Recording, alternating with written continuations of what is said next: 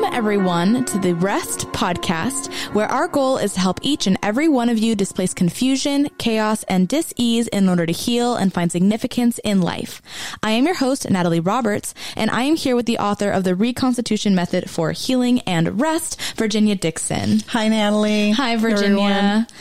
All right. So a few weeks ago, Virginia, you met a woman with an incredible testimony. Back in 2022, Pam Mahon faced a severe medical crisis that nearly took her life. Thank you for coming to share your story with us, Pam. Thank you. So, Virginia, can you kind of take us through how you guys met, how we're I here? I can. I was invited to an event in Newport Beach where a group of women that care deeply about the hemorrhaging heart of our nation were gathering. And it was a time where they had amazing discussions around how God works in the lives of men and nations and throughout history. And before the pastor began to speak, Pamela got up and set the tone and created a framework and gave context, to be honest with you, a little bit, I think, for what was going to be discussed. And I was so captivated. I literally heard this quiet inner voice say, amplify that story. Wow. And there's deep roots behind that. So, Pamela, thank you for coming thank today. You. I want everybody to hear your story. Thank you. Where would you like me to start? The beginning. Where are you from? So, I grew up in the Midwest in Ohio, actually, and lived there the majority of my life until 2016 when I had relocated to Southern California. Was your family involved in church? Were you guys atheists, agnostics? Um, to be honest, I grew up in a Christian home. I was raised Southern Baptist. My mother sang in the church choir. She taught Sunday school and my father was a deacon at the church. Wow. So you guys were really involved yeah. in the faith-based community. Mm-hmm. Take us through college years and just kind of take us through these pivotal experiences in your life because a season of great loss was about to come upon you. Okay. Something that happened when I was 21 years old. My parents were in a horrible car accident. And the ironic part of this is that morning, you know, I was going to work and I didn't feel well. I, I felt sick and I stayed mm-hmm. home and I kept trying to call my parents. I, for some reason, I just felt like I needed to get a hold of them and I called them numerous times and I was like, why, why aren't they answering? Why can't I get a hold of them? And you know, what I didn't know was that they were in this horrible car accident where someone had passed on a hill and hit them head on. Both of my parents were ejected from the vehicle. My father was thrown 50 feet and his truck actually rolled over top of him. My mother was thrown 25 feet and, you know, I got the call from my paternal grandmother. She's crying hysterically and saying, you need to get to the hospital. Your parents are in the hospital and they're dying. So I get to the hospital. I was told that my father had a 10% chance to survive and my mother had a 20% chance. And Unfortunately, that day my father succumbed to his injuries. The aorta had actually been ripped on his heart. Wow. And that's what caused him to die. He went through nine pints of blood while I was there in a hospital. But I remember them telling me that he had died and I went in the room where he was at and I saw, you know, his, his hair was messed up and I brushed his hair on his forehead and I just remember just sobbing and laying my head on his chest and I'm just praying and saying, please God, send him back to me. Please send him back to me. You know, we need him. My mother needs him. I need him. Please send him back to me. And I literally cried and prayed for hours. And he did actually come back, whether or not people want to believe that or not. But I saw him with Jesus. And he said, what do you need? And, you know, said, we need you to come back to us. And he said, I can't do that. You know, that's basically how that went. Did you share that story with anybody? How did you ever leave that room? It was hard. Well, when you have an encounter like that, that's transformative. Did you feel peace?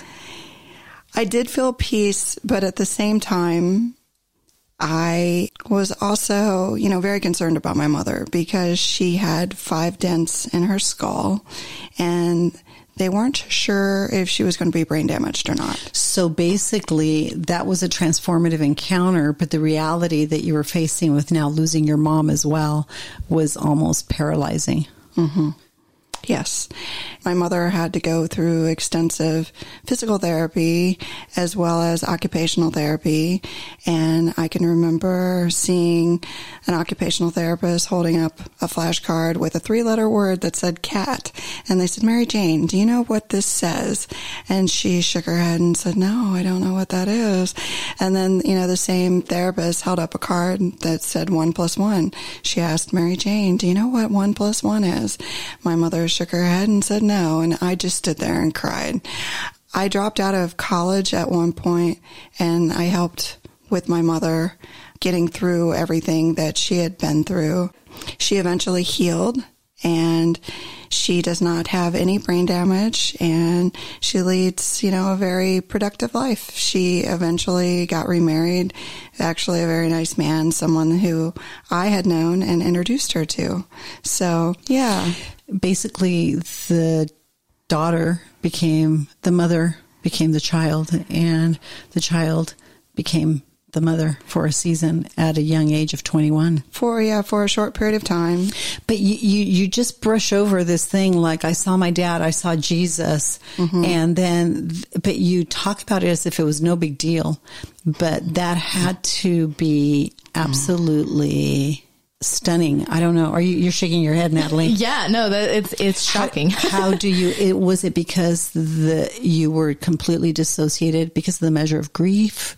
What? I think so. I mean, honestly, you know, there was a lot of grief because I was extremely close to my father. We shared the same birthday. We were very, very close. Wow. And I always said to me, he walked on water.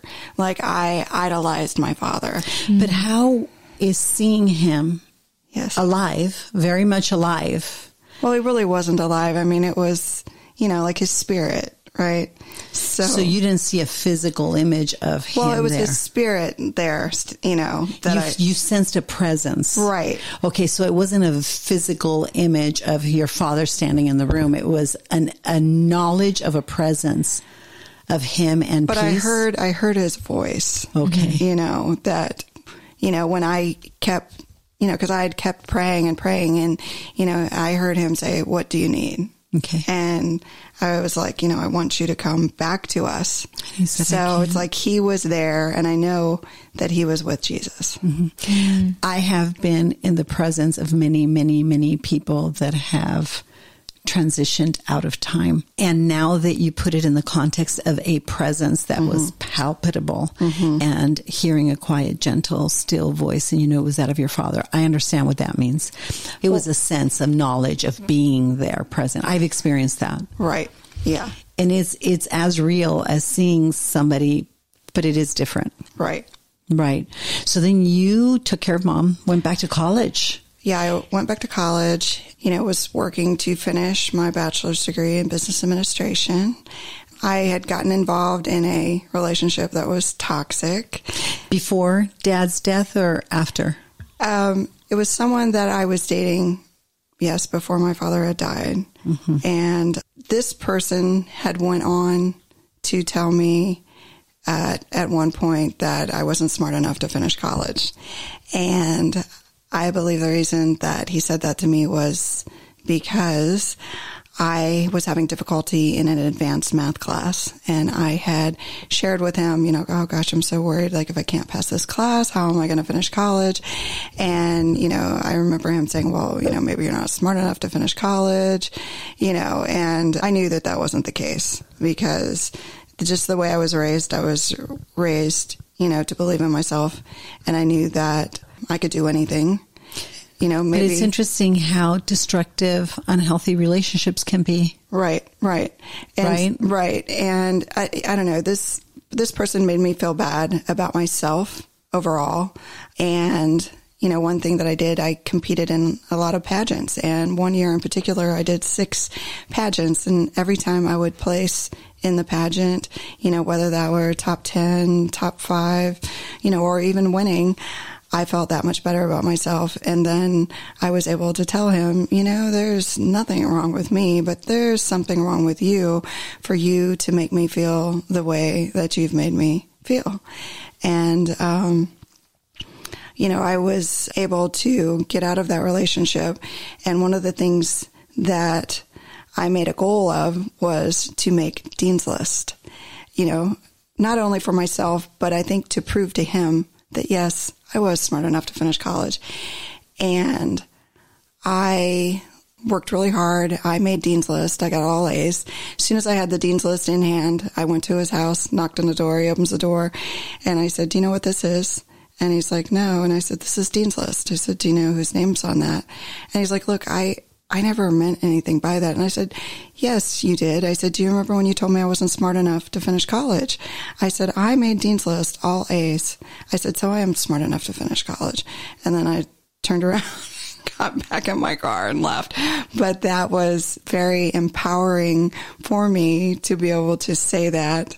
And, you know, I eventually left that relationship, finished college, and went on with my life. The second part of your story is nothing short of miraculous, but hearing the precursor mm-hmm. to those events that eventually developed mm-hmm. last year makes so much sense. This was certainly in your life a season of loss. Mm-hmm but a time of cleansing. Mm-hmm. And it occurred to me while you were just filling me in on the details of what you're about, where you come from, mm-hmm. what you mm-hmm. value, you, mm-hmm. you don't, your experiences. It occurred to me that when we are in a season of deep pain and loss in our lives, how we can lose all perspective. Mm-hmm. And somehow there are those people that seem to pop up mm-hmm. that undermine our value, our strength, our courage, our resolve, everything we need. Mm-hmm. It's almost like they suck the oxygen and the mm-hmm. air out of us, sometimes with good intentions and right. sometimes out of their own insecurities. Mm-hmm. I want to thank you for sharing that story mm-hmm. with us because I think there's people listening to us right now mm-hmm. that are perhaps experiencing pain beyond pain and potential loss beyond any wild imagination. On the other hand, it can be a time of cleansing mm-hmm. because it really shows you what it shows us what we're made of. Mm-hmm. Well, in so. that that year when my parents were in a car accident, over an eight month period, I lost both grandmothers to cancer. My maternal grandmother, she died within a couple months of the car accident. She died of colon cancer. And then within six months, the other grandmother died of leukemia. And within that same year period, my sister overdosed on drugs. So that year of 1990, I used to say was the worst year of my life, but I was able to get through it and continue with my life. And, you know, I had taken some time off from church, but I realized how important it was for me to go to church and have a relationship with God. It's the place where we find meaning. True religion confronts earth with heaven and brings eternity to bear upon time. Mm-hmm. I think that's it. If not, I encourage everyone to look up that quote from A.W. Tozer because his book, Man, the Dwelling Place of God, brings so much context to these seasons of tremendous loss. Mm-hmm. And I think it opens the window of why those are also opportunities for cleansing. Mm-hmm. Thank you so much, Pamela. We'll You're pick welcome. up your story where lots of things happen after this point. So we'll pick up your story in the next segment. We have so many people that want to gift healing to their friends and family members. Due to popular request, we've officially created the Gift of Rest package for purchase. Please go to theplaceofrest.com forward slash wholeness packages to view the gift of rest. If you've been listening to our podcast regularly and are now wondering, what's next or how can I get more support? Our Day of Rest course is available to support you in your pilgrimage. Use the promo code PODCAST, all lowercase, to receive a 10% discount for our introductory Day of Rest course. Now back to the show. That last segment pretty much covered everything from transitions in life from being a child to being a daughter to having to step in and almost to take care of our aging parents and or ill parents. Mm-hmm. But it also your story touches on everything we all have to deal with, and that's our sense of identity and mm-hmm. purpose mm-hmm. and meaning, and challenging the voices sometimes of boyfriends, sometimes of bosses, sometimes of friends that speak destructive things into our life when mm-hmm. we need most to be encouraged. And I want to thank you for sharing that. And let's pick up where we left off. All right. Um, you got married. I well, I had gotten married. I had gotten divorced. How long was your first marriage? It was ten years. And when I decided to get divorced, I went to a psychologist because I wanted to make sure that I didn't pick the same type of person again. And one of the things that the psychologist had me do was stand in front of a whiteboard and write down the things that attracted me to my ex husband. And all I could say was that he was handsome and funny. And I remember the psychologist saying, That doesn't sound very good, does it? And I said, No, it doesn't. so then he asked me to write out what I wanted in a partner and I filled the entire board. And I don't even think I had handsome and funny on there. I had so many other qualities that were so much more important. Someone who was loyal, someone who I could trust, someone who had the same values as me, you know, someone who would actually go to church with me when I attended so I wouldn't have to go by myself. Things like that were important. And for five years, I literally prayed for a love of a lifetime. You know, I had several long term relationships. And it wasn't, you know, that I had difficulty finding someone because that wasn't the case at all. I was just having difficulty finding someone who I wanted to keep. You know, eventually I did find someone and get remarried and I've actually been married for 16 years now. 15 years into your marriage was another season, a colorful season yes. in your life that I think you were well prepared for, by the way. so that's another thing that occurred to me. Yeah. This woman didn't just go through, when I first heard your story, I thought this woman didn't just go through this. Something prepared her to face this. And it right. was what you shared in the last segment. But tell us what happened a year ago. Well, I believe in times of adversity that God goes before you, God stands beside you, and God never leaves you. And in 2022, I faced a catastrophic medical crisis that nearly killed me. And God was with me throughout the entire ordeal. So that August, I had went to the doctor. I had symptoms of a bladder infection. I also had an extended cough from COVID, mm. and my doctor uh, prescribed a steroid for the cough and an antibiotic for the bladder infection. A week later, I returned to the doctor. The cough was gone, but I still had symptoms of the bladder infection. My doctor said, you know, it's possible that the steroid canceled out the antibiotic. She wrote me another prescription. She said, if this one doesn't work, you're going to have to see a urologist. Well, the second antibiotic did not work and I developed pain in my lower back. But I attributed the pain in my lower back to a minor car accident that I had been in a few weeks prior. So instead of going to the urologist right away, I went to the chiropractor and makes sense. Right. Yeah. makes perfect sense. Went to the yeah. chiropractor, started getting massages, you know, all of this to alleviate the lower back pain. But uh, what I didn't know was that the back pain was not caused by the car accident. It was something far worse. And on September 15th, I woke up with unbearable pain in my chest and I thought I was having a heart attack. So when I got to the hospital, I learned it wasn't a heart attack, but what it actually was was that my right kidney had ruptured. Oh. And it ruptured due to a kidney stone that was 4.3 inches in my right ureter. Okay, can we just pause here for a second? yeah. Kidney stones are worse than childbirth. I'm just going to say that. My dad passed kidney stones. And if you don't know what a kidney stone looks like, go Google it It is Yeah. like a ball full of glass. It, yeah. it basically. So I've passed three in my Have lifetime you? in a course of a month. Like, there's oh. a whole story that I have about these, oh. but they are so yeah, excruciatingly painful. Excruciating. Mine were like probably half the size of a pea. But imagining Four- four, inches, four I inches. cannot. And imagine a man passing a kidney stone oh. through his Awful. Yeah. It makes me cringe. Oh.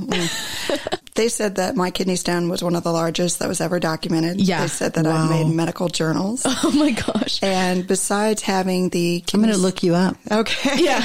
Besides having the kidney stone and the ruptured kidney, I also developed sepsis. And if you don't know what oh. sepsis is, sepsis is a life threatening blood infection that causes organ failure. So mm-hmm. the sepsis actually caused my right lung to collapse. And the doctors didn't think that I would make it through the night. In fact, they said if the sepsis reaches her heart, she'll die. they put in three drainage tubes. I had two. This was last year, mind you. Yeah, Yeah. last September, I had uh, two drainage tubes placed in the side of my right chest, and that was to drain the infection that was surrounding the lung. I had another drainage tube placed in my lower back, that was to drain the infection surrounding the kidney. And the first night in the hospital, I had a near death experience where I literally saw both sets of my deceased grandparents. They were standing on each side of my hospital bed, mm-hmm. and I saw my deceased father standing at the foot of my hospital bed. No words were exchanged. They were just standing there looking at me. Mm. I was dying, and they were there to guide me to heaven. But God had other plans for me. So I spent nearly two weeks in the hospital. Every morning I had a blood draw at 5 a.m. Well, before you hold on a minute, what did you think? What did you feel? What did you say? When I saw Was them? there communication in the form of thoughts or just full knowledge? Was another Jesus figure image presence there? Did you try to speak and you couldn't? Did you feel your chest compression? Did you feel your spirit wanted to leave? I mean, I have a thousand questions. I could just go on. I won't. Honestly, honestly, I mean, I saw all five of them standing around my bed. The room, like it was like backlit, like it was really lit up behind Mm-hmm. them. And no words were exchanged, but I honestly, I felt at peace. I felt, That's okay, right. if I die today, I'm fine. you Yeah. know, I really felt, I, I was okay with it. This is consistent with what I've heard. That's why I wanted details. Yeah. You felt this sense of peace that overcame you. Can I say something Yes. too? Yes. Is that when we have talked about, we literally talked about this a few weeks ago with Dr. Cowden, is that when someone is in fear, specifically of death, it affects the lung. So that's so interesting that you were at peace because if you had been afraid of death, Mm-hmm. it's possible that it could have gone the other direction. And maybe their presence wasn't to guide you, but to give you comfort that they mm-hmm. were there and death was nothing to fear. Yeah. And you were going to be okay. Maybe, Right. maybe. Because we do see that when people have cancer, uh-huh. that the affliction to the lungs is from the fear of Yes. death. Oh my goodness. And so these emotion, these feelings that emote Yeah. tend to be instrumental in the direction of what happens with that cancer. It's an amazing system that we have. It's an amazing temple we live in, which by the way is the dwelling place of God. Right? The mm-hmm. soul of man is a dwelling place of God, but that mm-hmm. soul has a huge impact mm-hmm. on what our brain processes and our body manifests.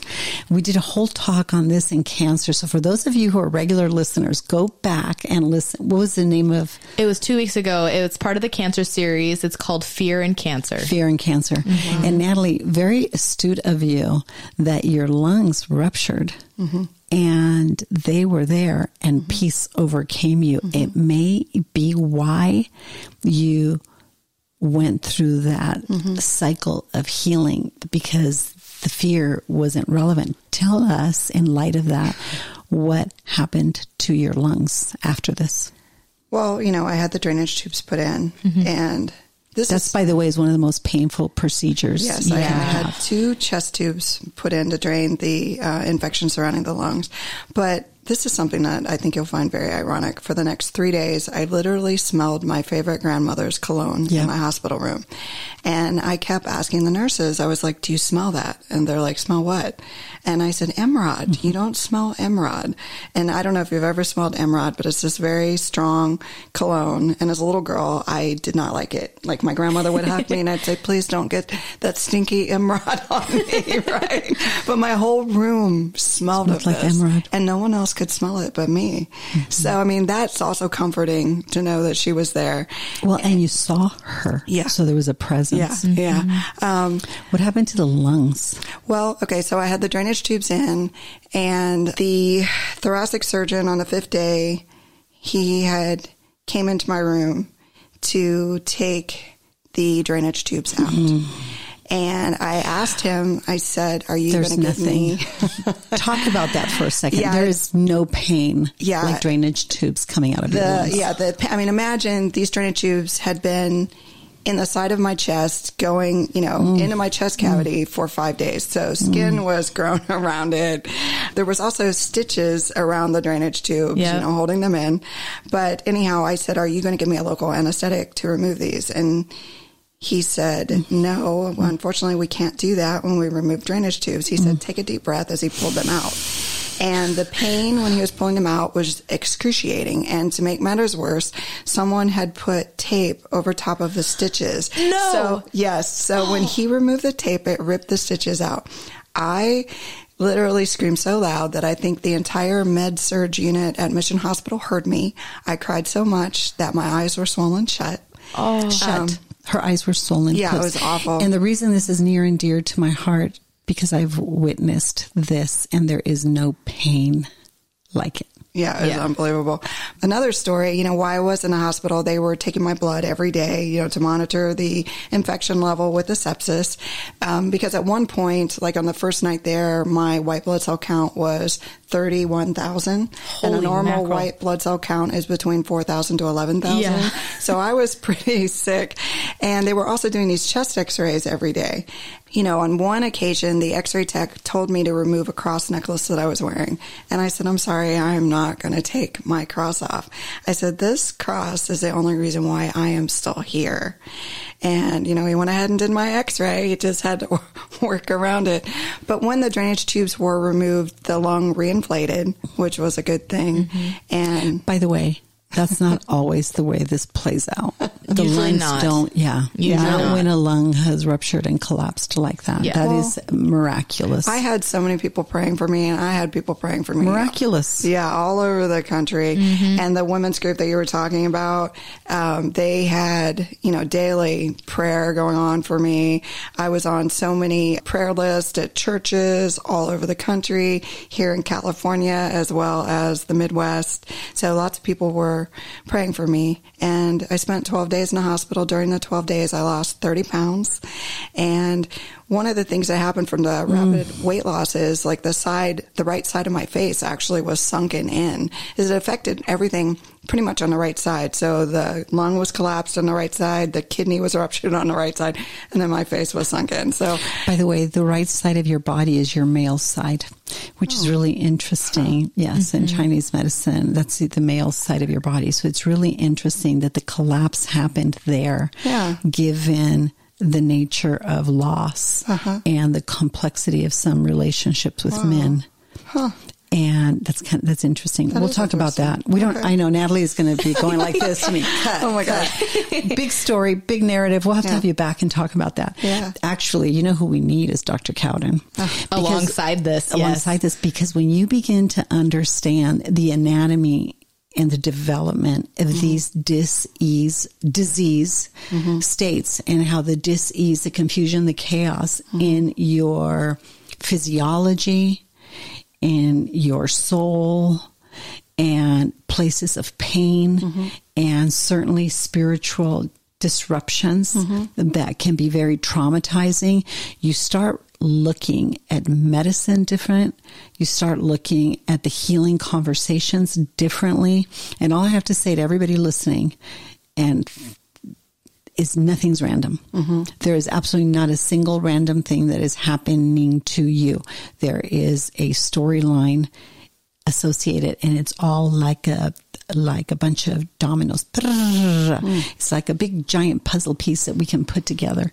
Wow. But I love your story because it reminds me of that. And I didn't know a few of these details, by the way, so thank you. Yeah. Anyway. I did have to have the kidney removed though, which You did. was devastating when I got that news.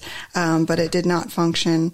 I went back in. Well, it ruptured, right? Yeah, it ruptured. It, and I had a nuclear medicine test done. They told me it needed to function 20% in order to salvage it. And unfortunately, it did not function at all. So in uh, November, I had went back in, had it removed. But I, you know, I was so devastated that I was going to have to have it removed. And one thing I did, I prayed about it. And, you know, I was like, oh my gosh, God, you know, what am I going to do? You know, I want to go home with all the organs that I came in the hospital with. And honestly, when I prayed, I instantly felt like everything would be okay. And when they did the surgery to remove it, they thought it was going to be done laparoscopically, but then they realized it was much worse. The ruptured kidney was actually stuck to my liver. So the oh, surgery no. became more invasive. It took six hours and they had to carefully remove the ruptured kidney without puncturing my liver. And I want to say too, remember how taxed the liver is because Mm-hmm. you went an infection was ravaging your body. Yeah. Not only that, the, amount of compromised. antibiotics, the amount of antibiotics And- going through the yeah, and system too. Liver's deeply compromised. What happened? So it took six hours to remove the kidney. I spent months recovering from sepsis and uh, the surgery. In early 2023, I had a physical done, and you know, I learned that my left kidney functioned 100%, which is great news because you can live a normal life with one kidney. And I did not need dialysis. I did not need a transplant. Everything was fine. I went back in six months following that, had additional blood work done once again. Everything was fine. My cholesterol even kept coming down. You know, it, it was perfectly normal on the first physical. And then even after that, it dropped another 40 points. Um, so it was just amazing. And, you know, I just want to say that I should have died on September 15th, 2022. But, you know, God had other plans for me. He was there with me throughout the entire ordeal. And, you know, I am so grateful that he was there with me. You know, he didn't leave me. And, you know, I just want to say that any of you out there, no matter what you're facing in your life, whatever the circumstances are, whatever the situation is, know that God is there. He's with you and he's not going to leave you. So, Yeah. yeah. Leave you in time or out of time. Mm-hmm. Evidence that no matter what, we're going to be okay. Yes. And what, listening to you speak, and I don't know if, oh, I was just saying this to you before we started recording, that when you think about it, life is all about beginnings. Mm-hmm. Conception is a beginning. Birth is a beginning. And when we're called out of time, evidenced by the testimony of millions and millions of people, it's another beginning. It's another beginning in one of two places. And it's very real. And we have reports of both. But for you, it was that gentle reminder of no, this isn't all there is. Mm-hmm. You're just heading back to where you came from, which is home. Mm-hmm. It says that God had foreknowledge of us from the beginning of time. Mm-hmm. And I realized one day deja vu moments are our knowledge of eternity past, perhaps. And I don't know what the theology is behind that, but it came to me in the form of a word or knowledge or this presence, but it made so much sense to me. Mm-hmm. Right. So, what a great story. Thank you. Thank you for your courage, for your strength, for your faith, for your commitment to persevere and endure. And I wrote down this was a year of great pain for you, but a season of healing in the midst of not just pain, but physical death. Mm-hmm. Where you your spirit would definitely go on, but it was the brutality of the pain in the midst of that journey mm-hmm. that is captivating because you had this iron of steel and this peace that really surpasses all understanding. Mm-hmm. People often said to me when Jordan had a brain tumor, it's like, I don't know how you're doing this. I don't know how you're doing this. And I was reminded of a story from a friend who had to watch his wife die with two young boys. Oh, awful. And one of the boys draped himself over the bed of his dying mom. You can relate to this. Yeah, I can relate. and said his ill mother at the time and said i can't i can't i can't i will never endure this. I can't live without you. I just can't. And he mm-hmm. just clung to her and she rubbed his head run, ran her fingers through his head and he said of course you can't imagine life without me because i'm not going anywhere today.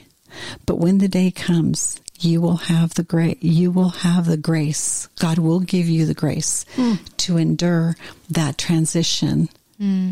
into that transition. And i'm not going anywhere. I'll be waiting for you on the other side of this. But i thought that is so beautiful. We don't have the strength he gives us the courage, right, to mm-hmm. persevere, but we don't have the strength to endure the unthinkable until the time comes where we need the grace to face it. Mm-hmm. What a great story. Thank you. Thank you. Yeah, for the example. I will never forget it. Thank you. And I want to encourage women listening to us and men listening to us that there is a group of amazing people of substance from all walks of life. And I knew this was my tribe when I walked into this room in Newport Beach. And there were people not just of made up, uh, not just people from all walks of life, but different measures of conviction about many things. And when you're in my line of work, you can walk into a room and you scan this stuff. You pick up on this stuff pretty quick. Mm-hmm. To say that it gave me hope for California and for our pledge to heal the hemorrhaging heart of a nation is an understatement. It is the most beautiful group of people I've ever seen rich, poor, educated, uneducated, young, old, unit men, by the way, women, mostly women, but it is an amazing thing to witness and the richness and the, of the content, the rich content, I should say, is really captivating. Mm-hmm. And it's a testimony to the leadership that they had you share your story in the way that you did because it left us all inspired and encouraged. So thank you so much, Pamela. Thank you so, so much. Thank you. For updates about rest and this podcast, please visit our Instagram or Facebook, The Place of Rest. If you would like more information about Virginia or to support and join the cause of rest, please go to theplaceofrest.com forward slash donate or call 949-289-5935. Thank you for listening to Rest with Virginia Dixon. We'll see you next week.